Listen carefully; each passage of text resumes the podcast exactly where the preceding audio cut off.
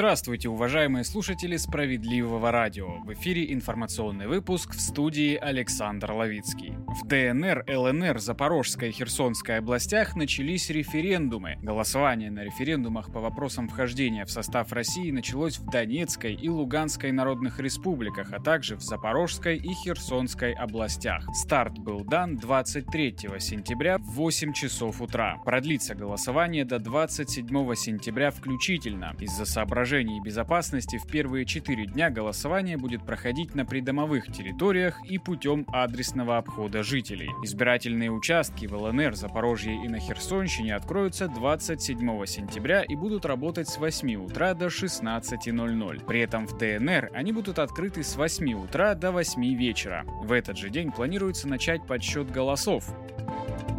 Продолжаем наш выпуск. Президент Владимир Путин в обращении к народу объявил о частичной мобилизации в России. Призыву будут подлежать граждане, проходившие военную службу. Как происходит эта процедура? Что нужно знать о порядке мобилизации в России? После объявления мобилизации граждан оповещают об обязанности явиться в военкомат. Делают это с помощью повесток. Повестки выписывает военный комиссариат или орган исполнительной власти, имеющий запас. Главное условие вручения – лично мобилизованному иностранному гражданину под роспись, а вот место вручения роли не играет. Сотрудники военкомата сделать это могут и по месту жительства, и на улице, и по месту работы. Причем сотрудник военного комиссариата может поручить сделать это руководителю организации. За отказ штраф 3000 рублей за нарушение правил воинского учета по статье 21.1 КОАП, неоповещение граждан о вызове их по повестке военного комиссариата или иного органа, осуществляющего военный учет. Кого призовут на военный военную службу в период мобилизации. Призыву на военную службу по мобилизации подлежат граждане, пребывающие в запасе, не имеющие права на отсрочку от мобилизации. Существует три разряда запаса.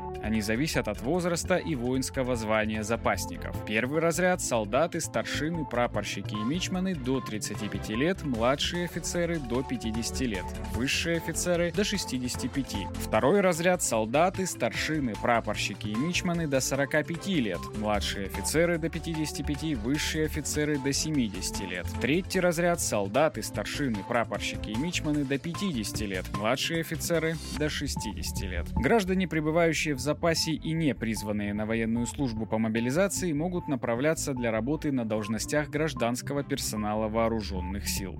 Кому дается отсрочка при мобилизации?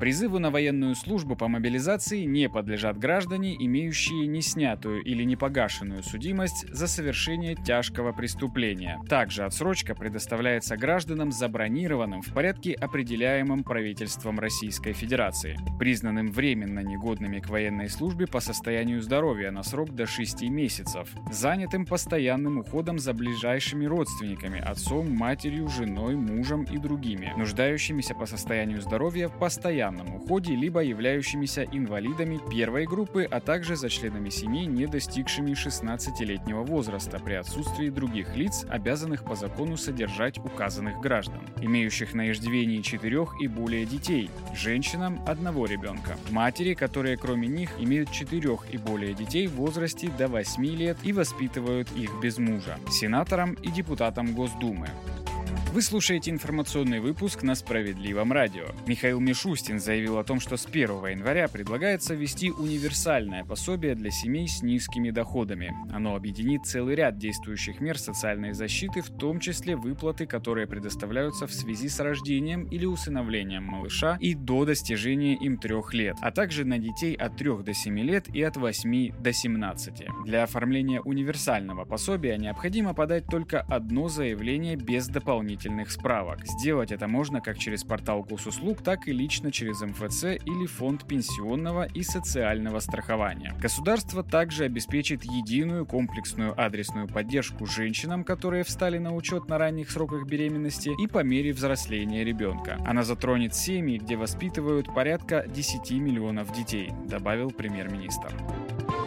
В России упростят расчеты выплаты по больничному листу. Соответствующий проект приказа Минтруд РФ представил на общественное обсуждение. Для расчета выплаты больничного гражданам не нужно будет получать справку о заработной плате с предыдущей работы. Об этом говорится в проекте приказа Минтруда Российской Федерации. Сведения о зарплате работодатели будут предоставлять в налоговые органы. Те, в свою очередь, передадут информацию в Социальный фонд России, Объединенный фонд социального страхования и Пенсионный фонд. Нововведение начнет работать с 2023 года.